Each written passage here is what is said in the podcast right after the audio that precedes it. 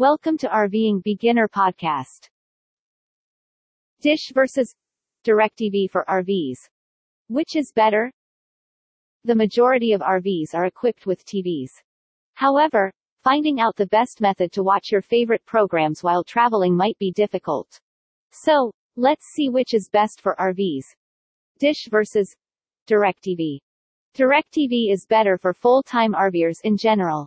DirecTV offers a greater number of HD channels and sports bundles than Dish. DirecTV, on the other hand, demands a 2-year commitment, while Dish provides a more flexible bundle with no contractual obligations.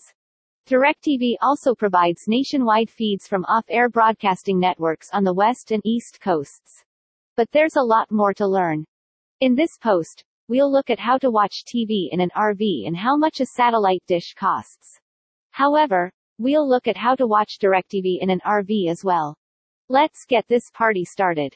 https://twitter.com, Michael Goodwin, status, 1,457,456,994,200,858,630, S=20 and T=AKRJNCDHAQZs2g9EPZXFOW.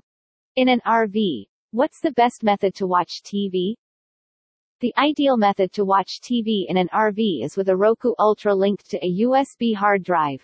For internet while traveling, the Roku may be linked to a phone or connected to a campground's Wi-Fi.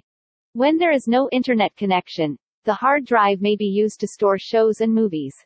That's the identical combination I use in my RV, and at my house. Netflix and Prime allow me to download select episodes and movies.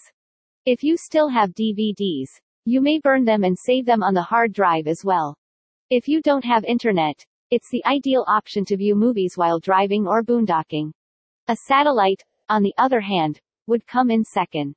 You'll need to decide whether you want a portable or a fixed antenna to access satellite TV in your RV. A mounted antenna is appropriate if you want to RV full-time. If you aren't, though, a portable version is the way to go. But what if you already have satellite TV in your house?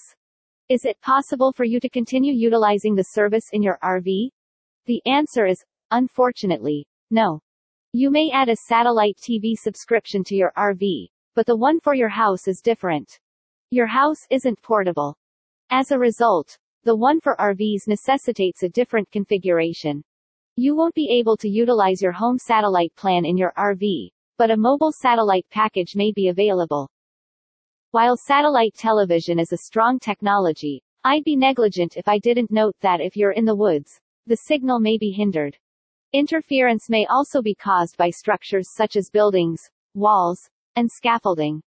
Rain or strong winds might also interfere with reception. Streaming, on the other hand, is a terrific alternative if you're going to be spending a visit rvingbeginner.com to see more best ideas to help you live the dream of a life on the road.